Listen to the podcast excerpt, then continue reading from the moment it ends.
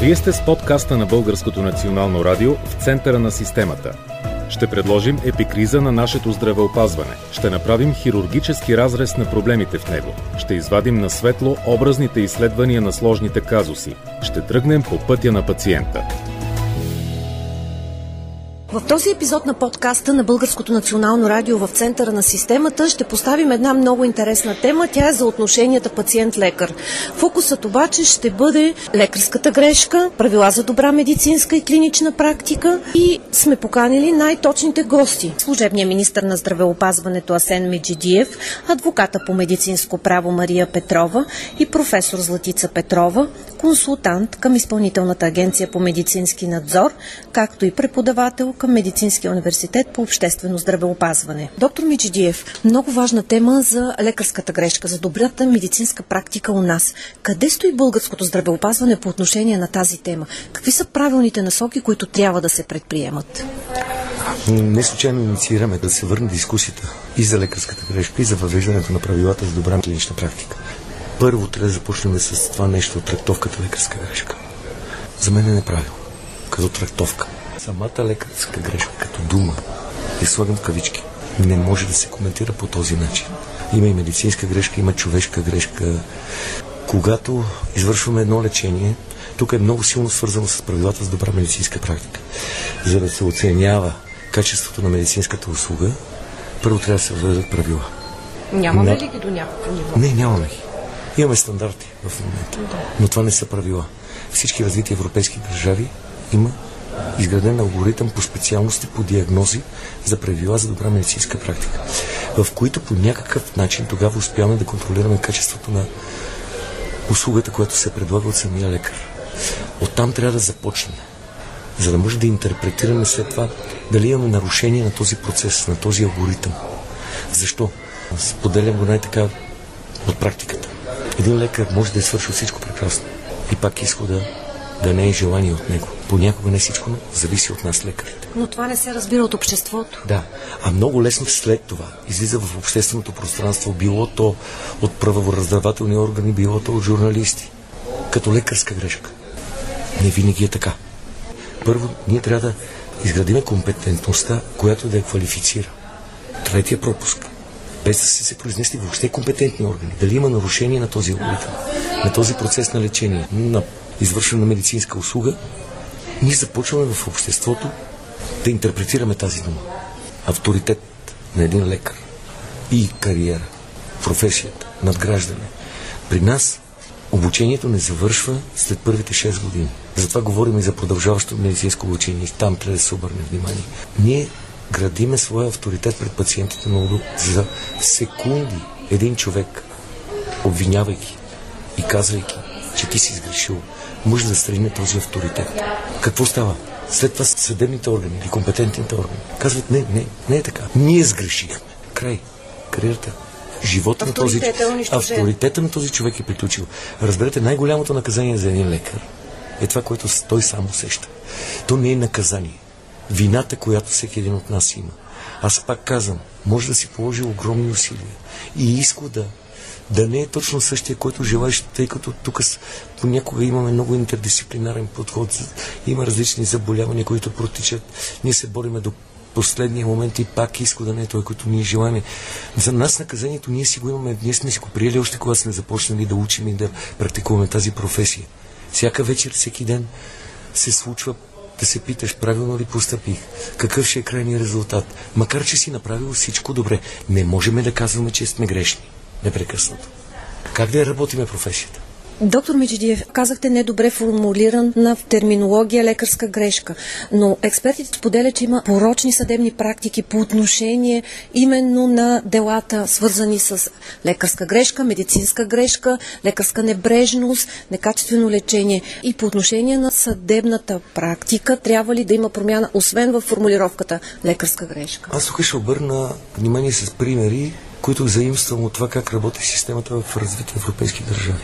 Затова го казвам. Със сигурност правомощията на, на лекарския съюз трябва да бъдат променени с промяна в закона за съсловната организация.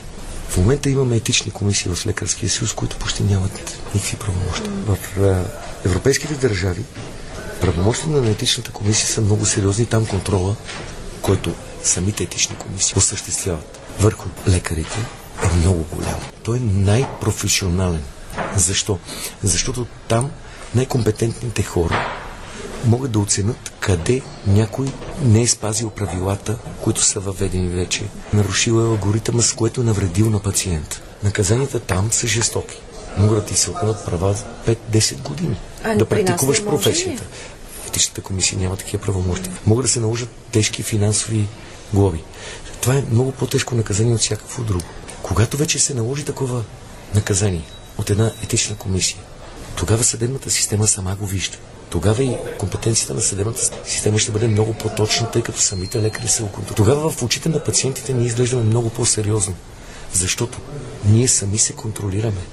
Доверието в пациентите става различно. Когато ние сами почнем да си налагаме конкретни наказания или корекции. Кога смятате, че може да стане това у нас, след като го има в другите? Аз затова непрекъснато пожелавам последните месеци, откакто съм в служебния кабинет, политиците да седнат на една маса, да почнат сериозни преговори, да проявят държавност и да помислят максимално бързо за съставяне на редовен кабинет. Парламент с възможности за създаване на законодателни инициативи. Кой ще го инициира това? Да кажем, че имаме кабинет. имаме редовен кабинет. Съсловната организация е готова да го инициира. Ние като служебен кабинет също сме готови да подготвиме някои от, от тези неща, които говоря. Въпросът е, че един редовен кабинет може да ги вкара в Народно събрание, да се разгледат от парламентарните комисии, да се разгледат от парламентарните групи и съответно някои неща да се променят. Имаме належаща нужда от това. Пак повтарям, правиме проверки. Имаме агенция за медицински надзор. Проверяват се основно документации, формулировки, написани по листовете. Трябва да се обърне внимание на качеството на медицинския труд. Трябва да тръгнем от една единствена отправна точка първа.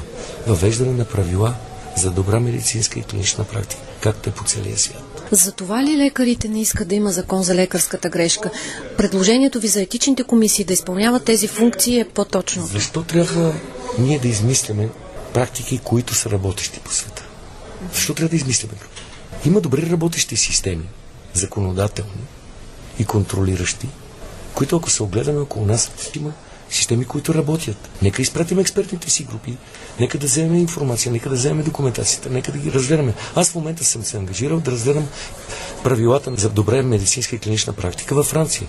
И в момента съм ангажирал хора, които да ги четат и да ги предоставиме на експертните съвети по специалности, да ги разглеждат и евентуално по този модел да се тръгне да се работи в България.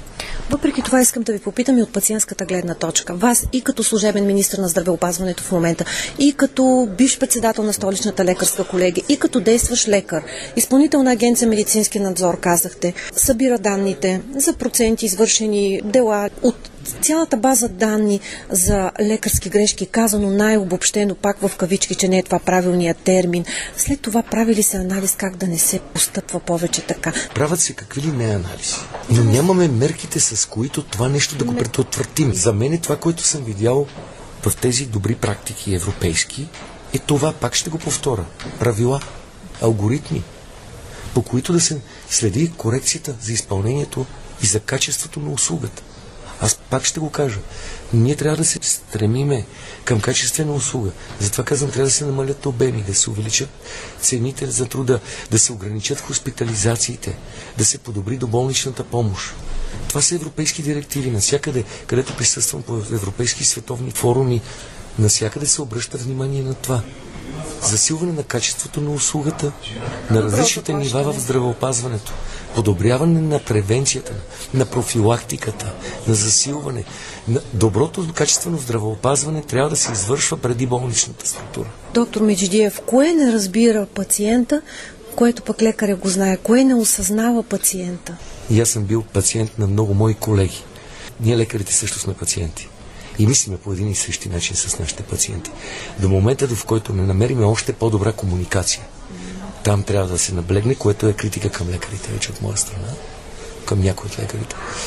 Повече внимание трябва да се отделя на комуникацията. Повече говорене с пациента. Повече, както го споменах и на други места, моите учители са ми казали, че трябва много внимание да се отделя на снимането на анамнезата, на сближаването, на постигането на доверие между лекаря и пациента за постигане на добрия крайен резултат. Къде стои нашето българското здравеопазване под тази толкова често обсъждана тема в обществото лекарска грешка? Професор Петрова. В а, България също има така голям дял от а, няколко стратегии, които сме правили, въпреки че те повечето случаи бяха на книга, но въпреки това качеството като проблем в българското здравеопазване беше застъпено достатъчно.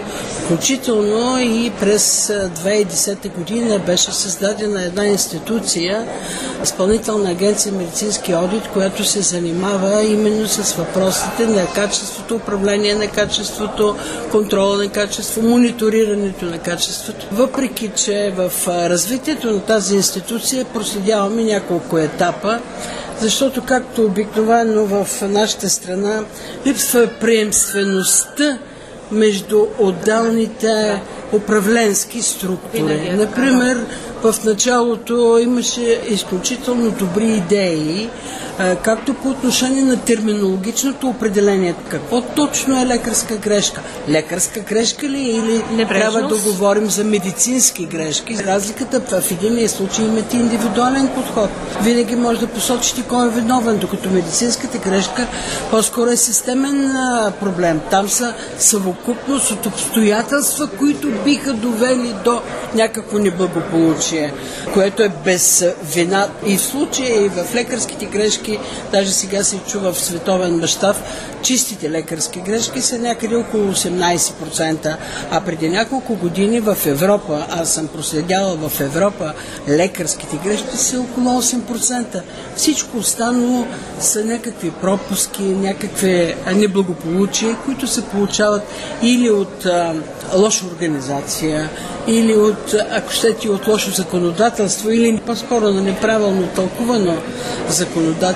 И така че не бих казала, че в нашата държава а, този въпрос е неглижиран. Какъв би бил процентът в нашата държава? А, до момента, до когато аз ръководих тази институция до преди две години, правих а, доста анализи, като се опитвахме действително да отдиференцираме, т.е. да има критерии какво точно се дължи на организация, на някакви неблагоприятни обстоятелства или можем да кажем, че ето този лекар не е изпълнен или професионално. Тоест, разделили сте медицинско Разделили сме ги. Да, и проценти имате ли? В общ, да, имаме.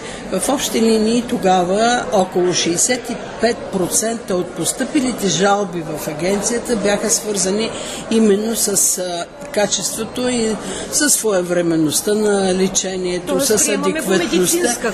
Но го приемаме като медицинска грешка. Едва 8% Пак, от е тези, в да, както е в света, аз затова казвам, не винаги сме свикнали хубава работа, ама българска. Да. Напротив, доста е направено в тази посока и продължава да се прави. Разбира се, като всяко едно нещо имаше и приливи, и отливи, има някои добри практики по отношение нали, на установяване на тези медицински грешки. Нека включим адвокат Петрова да каже, от гледна точка и на пациентите, на хората, които идват при вас да търсят помощ, така ли стоят нещата? И всъщност запознати ли са хората с видовете грешки? Сред лекарите има сякаш един страх да не би да има закон за лекарска грешка. Тоест, това ли е най-страшното и всъщност не трябва ли пък да има закон? Ако трябва да сме абсолютно акуратни, аз не съм съгласна с нито едно от определенията, които чух, защото смятам, че тази липса на добра комуникация между лекари, юристи и невъзможността на лекарите да разбират правна материя и обратно на юристите да разбират медицинска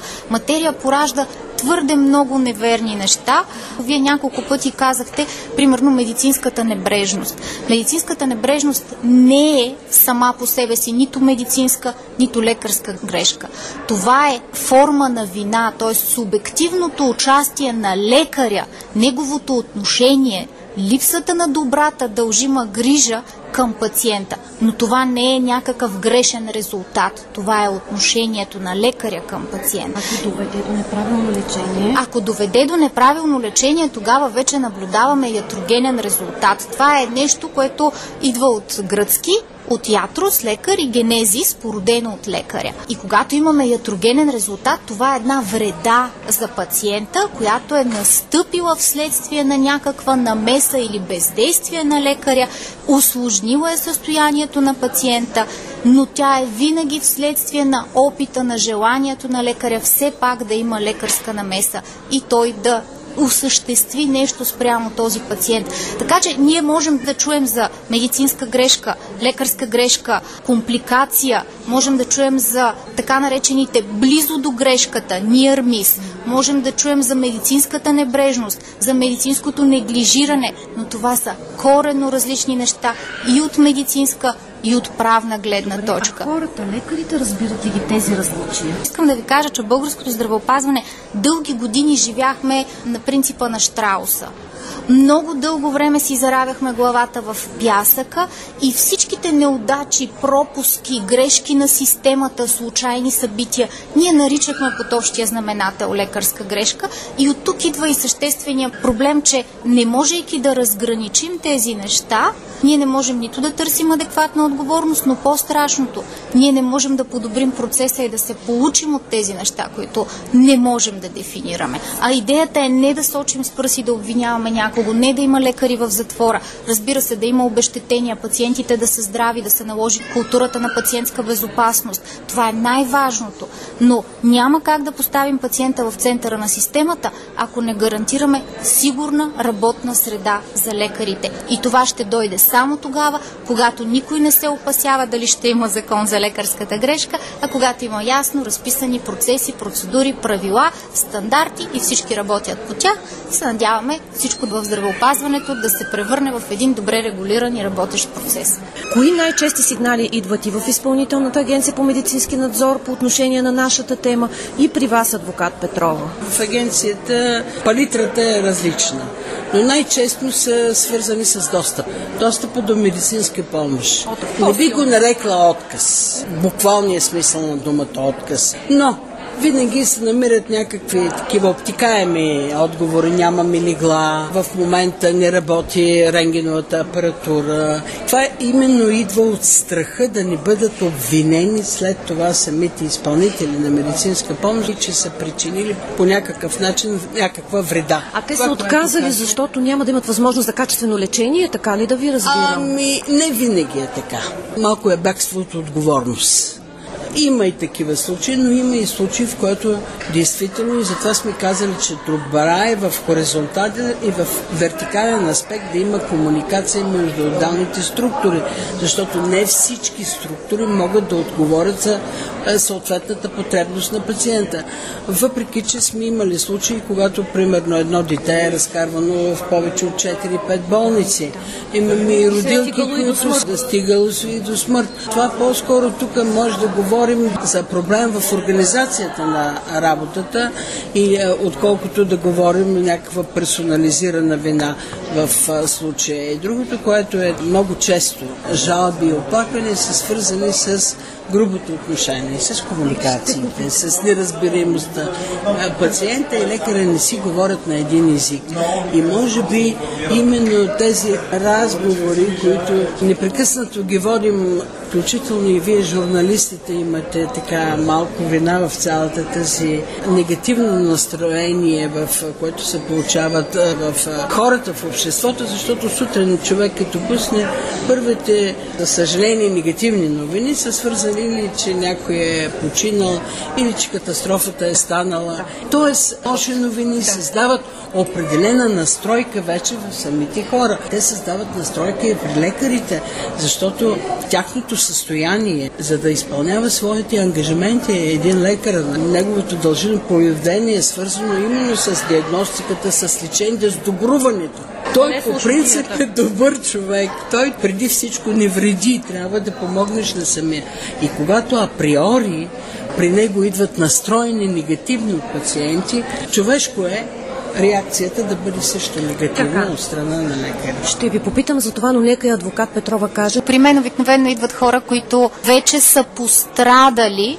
Единственото така разграничение, което мога да направя е, че много често хората наистина бъркат лошото отношение с лошия резултат и доста често ги отъждествяват. И докато нямаме добра комуникация, която ще дойде с добри обучения и с добри разписани процеси, защото не можем да проявяваме своеволия нито като лекари, нито като пациенти, а оттам нататък нещата ще потръгнат позитивно. Но най-често хората се оплакват, че не са получили диагноза на време, че поставената им диагноза не винаги е точна, вярна и това е забавило лечението им. Хората се оплакват, че им е направено определено лечение с недостатъчно добро качество, но нека да правим разлика между некачественото лечение, говоря вече терапевтично, и между това, което лекарите наричат компликация, която попада в обхвата на оправдания медицински риск. Защото в медицината има рискове и когато те настъпят, е това, което ние наричаме компликация. Компликация идва от латински и означава от плике, от нагънат, усложнен. И всъщност има състояния в медицината, които водят до такъв тип осложнения. Но основната характеристика на компликацията е, че тя е обратима, т.е. за пациента в крайен смисъл не настъпва никакъв негативен резултат. Да, може два дни да му се удължи лечението, може да му се прелее кръв, може да се наложи да пие антибиотик, защото примерно е настъпила инфекция. Но като крайен резултат ние имаме също толкова подобрен или оздравял пациент, колко щяхме да имаме, ако не беше настъпила и компликацията. Разбирате ли? Но лошото лечение, резултата от лошото лечение вече е така наречения ятрогенен резултат. Това, което идва вследствие на лекарската намеса и трайно или временно инвалидизира, влушава качеството на живот, създава допълнителни разходи за пациента. Много често имаме, особено в рисковите специалности, хирургия, акушерство и гинекология, анестезиология и реанимация. Подобни неща, които се дължат на две основни причини. Професор Петрова каза. Едно е индивидуалното участие, но друго е единична група фактори, недостатъчно обучен персонал, недостатъчно добра техника в болницата, лоша организация и менеджмент. Е, разглеждаме комплексно нещата. Като казваме грешка в качеството е около 65%, но в тези компликации влизат несвоевременно оказана медицинска помощ, неадекватна, т.е. това, което е било необходимо да се направи, не е направено в този обем или с достатъчно познание или достатъчно квалификация. Така че много трудно е да диференцирате каква е точно причината, която е предизвиквала такъв негативен ефект. Но искам да кажа това, което каза и адвокат Петрова. Много е важно на пациента да се обясни достатъчно добре, че това, което извършва лекара, не е във вреда на пациента. А лекарът е призван да прави добро, а че се получава някакви компликации, които значи човешко е да се греши. Хората ни разбират за това, за мен е много важно, е непрекъснато да се обяснява, непрекъснато да се демонстрира тази култура на безопасност. Защото ние непрекъснато обвиняваме. Сочим се с пръст, казвам, ето този уби еди кой се или при оплакването, които са при тях, са свързани с това. Всеки починал пациент, извинявайте за този израз, всеки починал пациент в болница, особено ако е в болница, се счита, че това е лекарска грешка. А то не е така. Докато не се докаже действително някакъв пропуск, не може да се говори за лекарски грешки. При починалите болни в болница професор Петрова, нали винаги се налагаше и аутопсия? Да кажа нещо много важно. Абсолютно първо съм съгласна с професор Петрова, че не всеки, който почина в болница, е починал от лекарска грешка. В това вярвам, че всички сме категорични. Но когато говорим за нещо и искаме да търсим отговорност от някого, ние трябва да имаме пълна проследимост на процеса и прозрачност. Да знаем кога е прият този човек, кой е неговия приемащ лекар, каква е работната му диагноза, какъв е диференциално-диагностичния му план, какви изследвания са потвърдили или изключили неговата окончателна диагноза, защо той е така лекуван. Тук трябва да намесим електронното здравеопазване, продължаващото обучение на лекарите, които трябва да гонят максимално висок стандарт в това, което правят. И оттам нататъка, починал ли е пациент в болницата? Случва се. Нали? Медиците не са Господ. Като адвокат успявате ли да достигнете до всичките тези данни, които са били... Не винаги, но искам да кажа нещо важно. Разбира се, че срещам отпор и срещам отпор повече от хора, които си мислят, че по този начин ще извлекат дивиденти, а всъщност това изобщо не е в тяхна полза. Една аутопсия може да даде толкова много отговори на въпроси, с които ние с години да занимаваме съда и той да не може да ни даде отговор и да се лутаме в един лабиринт, но тук е мястото да кажа, че законовата възможност близките на пациента да подадат молба и да освободят пациента от аутопсия е законова възможност, но не е задължение. Няма такова задължение. И освобождаваме пациента от аутопсия само когато нямаме причина да се съмняваме в смъртта му. Дори при минимално съмнение от какво е починал този човек, всеки един директор на болница е длъжен да откаже на близките, да направи аутопсия и нека да ви припомня какво пише над патоанатомичните зали. Там пише, че патоанатомията е мястото, науката, която помага, мъртвите помагат на живите. COVID беше универсално оправдание. COVID беше универсално оправдание да не се търсят причините за смъртта на много хора.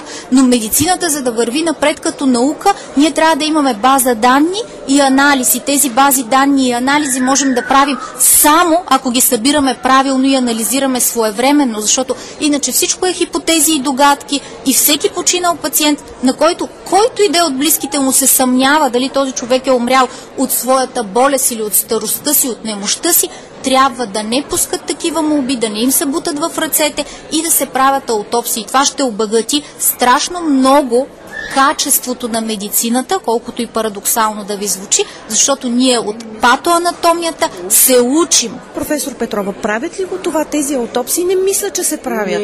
Не, не. Големите и... проблеми, с които се сблъскваме напоследък, не само напоследък, на последните години, да го кажа направо.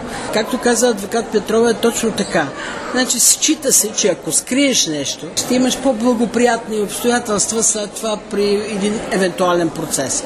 Докато на времето не беше дадено такова право, защото това е право на пациента да откаже, но не е право на директора на болницата да го изпълни. То е възможност но не е задължение. Така че ако самия директор на лечебното заведение има макар мъничко съмнение за някакво неблагополучие, той е длъжен да откаже и да се направи. На времето имаше много патонатомични срещи, които ми даваха консилиуми. Не на празно са тези лекарски ЛКК, лекарски контролни комисиите, затова са създадени, за да се разискват такива въпроси, които биха създали възможност да се превенция да се бъде извършено, нали, да се предотврати някаква небрежност или близо до небрежността, каквото и да било там да го наричам, тези над 200 определения за лекарска грешка. Тоест, ако мога да обобщя, успяваме ли в България да си вземем полука от анализите на извършени лекарски медицински грешки?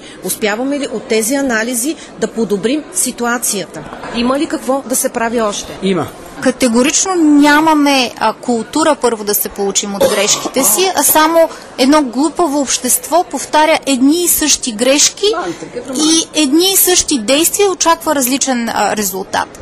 Докато не се промени тази култура и докато не повярваме, че за да е бъде център пациента, лекаря трябва да работи сигурно, няма да постигнем нищо. Сигурна и спокойна работна среда. Защото иначе ние може да се съдим за всичко, но кой ни научава какво да правим. В България казваме, че медицината се практикува възоснова на утвърдените от медицинската и наука и практика методи и технологии, които са заложени до някъде в медицинските стандарти, но ние губим един основен фокус. Първо се намесва здравната каса като монополист, която тотално изкривява картината, защото много хора смятат, че щом са изпълнили клиничната пътека, значи са лекували добре, но това не са две абсолютно тъждествени понятия. Второ, губим клиничното мислене и губим критичността към това, което правим. Защото за да искаш да се получиш от нещо, вие знаете, че аз застъпвам тезата, че медицината и авиацията си приличат и ако в авиацията с годините грешките са намалели, е точно защото след всяка една катастрофа черната котия носи информация, която се анализира, правят се обучения и ще видите от 1947 до сега в пъти в пъти имаме по-малко жертви от самолетни катастрофи. За съжаление не може да кажем същото в медицината, защото ни липсва тази черна котия, която ние да вземем, да съберем данните, да ги анализираме и да кажем доктори, получете се. Ако 20 пъти това се е случило заради този ваш пропуск, ами хайде 21-я път да не го пропускате. Смятате ли, че трябва да има тогава закон за лекарската грешка? Не, не, не, не, не, не, не, не. Какво значи закон? Първо да се разясним нещата. Какво значи закон за лекарската грешка? Тогава какъв е начинът действително нарушенията да стигнат до наказателно производство? Има го сега. Ама защо тук наказателно трябва. Нека да обясним нещо, че аз разбирам, че журналистите много искате да чуете проценти. Колко процента жалби са за грешни операции? Колко процента са за изгонени от болницата? Нека да ви обясня, че когато един процес е комплексен, да дадеш конкретен процент би било възможно само, пак казвам, ако имаш ясен и прозрачен процес. Не такъв нямаме. Същото е и с всички статистики, които има 35% осъдени лекари. Осъдени в какво производство? Гражданско като обещетение, наказателно като престъпление, административно наказателно с някаква глоба или санкция. Аз винаги питам моите клиенти какво искате от мен? Защото никой не отива при адвокат, още повече специалист по медицинско право, да се похвали. Хората обикновенно казват следното. Искам той да получи такова наказание, че втори път да не може да го направи на друг. Това е първото нещо, което искат. И второто нещо, което искат е някой да обърне внимание, че такава грешка е станала, за да не се повтаря и да не се случи на друг. Смея да кажа, че успяваме и не толкова с съдебните дела. Аз съм огромен привърженик на това да се споразумяваме извън съдебно, защото няма смисъл от скъпи, бавни процеси, в които доста често се намесват недостатъчно компетентни, доброжелателни вещи лица и забавят ситуацията драстично. И тук искам да кажа нещо, което ще е от полза, вярвам, на, на вашите слушатели. Преди да вземат решение, че искат някой лекар да бъде осъден, нека да се замислят в този процес, в тази ситуация, която е стигнала до там, каква е била тяхната роля? Можеха ли те самите нещо да променят в поведението си? И оттам нататък ние имаме осъдени лекари. Имаме и лекари в затвора и това е факт, с който не трябва никой в българското общество да се гордее. До миналата година бяха 8, но ще ви кажа нещо друго. Когато ви кажа 8, но дори на Върховен съд да е потвърдено това, няма гаранция, че това дело няма да се възобнови по една или друга причина и статистиката да се изкриви. Всички статистики, които слушате, толкова лекарски грешки, толкова осъдени лекари са по-скоро стъкмистики, защото съдебната система работи бавно, защото това са обвързани процеси и това, че имаме едно първоинстанционно решение, примерно, което не е в полза на лекаря, не означава, че второинстанционното няма да е в полза на лекаря, не означава, че този процес няма да се развие в съвсем друга посока. Но хората трябва да знаят, че ако си търсят правата, трябва да знаят към кои институция се обърнат. Медицинския надзор, това е бившия медицински одит, прокуратурата и гражданския съд. Това е. Само нещо да добавя. Свикнали сме винаги да говорим за пациентите като потърпевши. Дайте да погледнем и другата страна. Колко лекари и колко медицински специалисти също са потърпевши от един такъв несправедлив или недостатъчно обоснован и доказан съд и така нататък. Това е така наречения, много често напоследък се споменава бърнаут синдром. Да, Знаете ли колко лекари, особено в тези последни години, тогава, когато при нас, знаете, че е застаряло лекарско съсловие, прекалена натоварност, работа на 3-4 места, работа повече от 24 часа, всичко това води до натрупване на напрежение и човешко е да пропусне нещо. Нашите лекари в сравнение с европейски. Има, тя добре го каза, адвокат Петрова каза, че той е като авиацията. Всяко едно излитане и кацане е свързано с определено напрежение. И тогава, когато преминеш границата, когато ти стане безразлично какъв ще е резултата, тогава говорим за такъв а, синдром и говорим за грешки. И такъв бърнаут синдром беше при акушерката. Спомняте ли си го този случай с набитото, за съжаление, бебе в София Мед? Доказва ли се, че е бърнаут?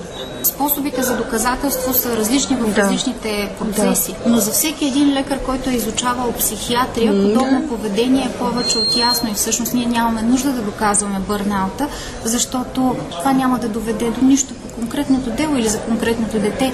Но какво правим ние, за да се погрижим за този медицински персонал?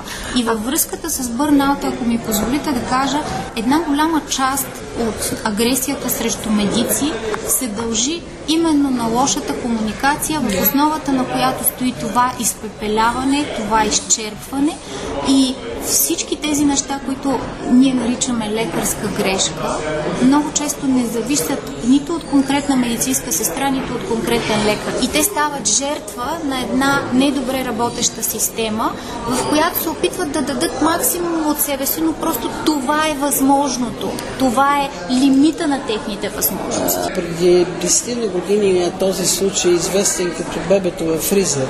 Знаете че всички замесени нали, лекари, за съжаление, починаха всички. Но нищо не се доказа. От един разговор какво можеш да Спомняте докажеш? ли си лекарка, която Да. всички гледахме по телевизията с починалото бебе в Тетевен? Тя е Да. оправдана на трета инстанция. Но никой сега не прави шумни репортажи И не за пише, това да, и да, не пише за това е. Но е един съсипан човешки живот, здраве и психика. Нещо, което е можело да бъде предотвратено. Защото ако имахме яснота, защото лекаря вижда една грешка, прокурора вижда друга като грешка, съдята вижда трето като грешка. Ако ние познавахме процесите в медицината и имахме, съжалявам, че ще го кажа, но добре развито медицинско право, което изисква и да познаваш правото, и да познаваш медицината, тогава може би нямаше да стигнем. Защото в момента делата срещу лекари са приравнени на делата. Ако аз карам за професор Петрова и не я познавам и леко и чук на колата отзад, ще се съдим на същото основание. Но лекаря и пациента не са двама непознати, които са си ударили броните една в друга. Лекаря и пациента са хора, които са овластени по смисъла на информираното съгласие да са равни. И за това е много важно да залагаме повече на договорната отговорност. Пациентите да знаят, че са част от договор за лечение, а деликтната отговорност да остане на по-заден план, защото непозволеното увреждане е познато от римско време. Преди всичко не вреди в медицината и който увреди други му трябва да го обещети или обвъзмести, или да поправи това, което е увредил. Здравето трудно се поправя. Когато пациента сам не е поел достатъчно отговорност да се лекува добре. Давам ви пример. Изписан антибиотик, пациента го приема 3 дни и казва, много ми става лошо на стомаха. Не се обажда на лекаря си, прекъсва терапията си. често става. Състоянието му се влушава и той отива след 15 дена и казва, аз съм жертва на лекарска грешка, защото излекува. имам инфекция, той не ме излекува. Доста често се случва. Той си в нормативно отношение трябва ли, казвате, приравнен на шофьорска грешка? Това, което хората и някои колеги се опитват да лансират като медицински деликт е чисто непозволено увреждане, което ако изхождаме от тяхната логика, всяка катастрофа трябва да наричаме ПТПийски деликт. Такова нещо няма. Отговорността между лекар и пациент трябва да се разглежда на плоскостта на договорните отношения, защото те влизат в някаква сделка. В момента, в който аз кажа добър ден на лекаря, бихте ли ме прегледали, ние с него не сме абсолютно непознати страни. Ние сме се разбрали аз да съм здравно осигурено лице, касата да му плати хикс пари за моя преглед, той да ми осъществи съответния преглед при максималното дължимо качество, своевременно, достъпно и така нататък. Но в момента тази плоскост и тази порочна съдебна практика се поддържа просто защото има неразбиране за това какви са процесите в медицината и каква отговорност трябва да се носи за тях. Много силно изречение в края казахте. Порочна съдебна практика по отношение на лекарските грешки.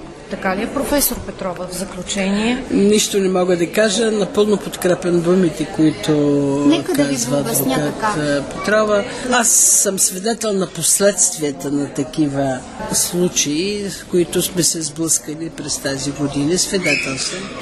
Така че това, което каза тя е изключително важно. Доста често лекарите са изправени да са в ситуацията на Галилео Галилей, да казват, че Земята е кръгла и да, тя се върти, но обществото, което не е дорасло да разбере тях, да ги изгаря на клада и инквизицията да ги осъжда и да трябва да отнеме едно известно време израстване на обществото, за да разберем, че това да осъдиш някой и да го изгориш не означава, че си го опропрекал. Гости в епизода, посветен на лекарската грешка, на добрите медицински практики, на отношенията лекар-пациент, бяха служебният министр на здравеопазването Асен Меджидиев, професор Златица Петрова и адвокатът по медицинско право Мария Петрова. Вие бяхте с подкаста на Българското национално радио в центъра на системата.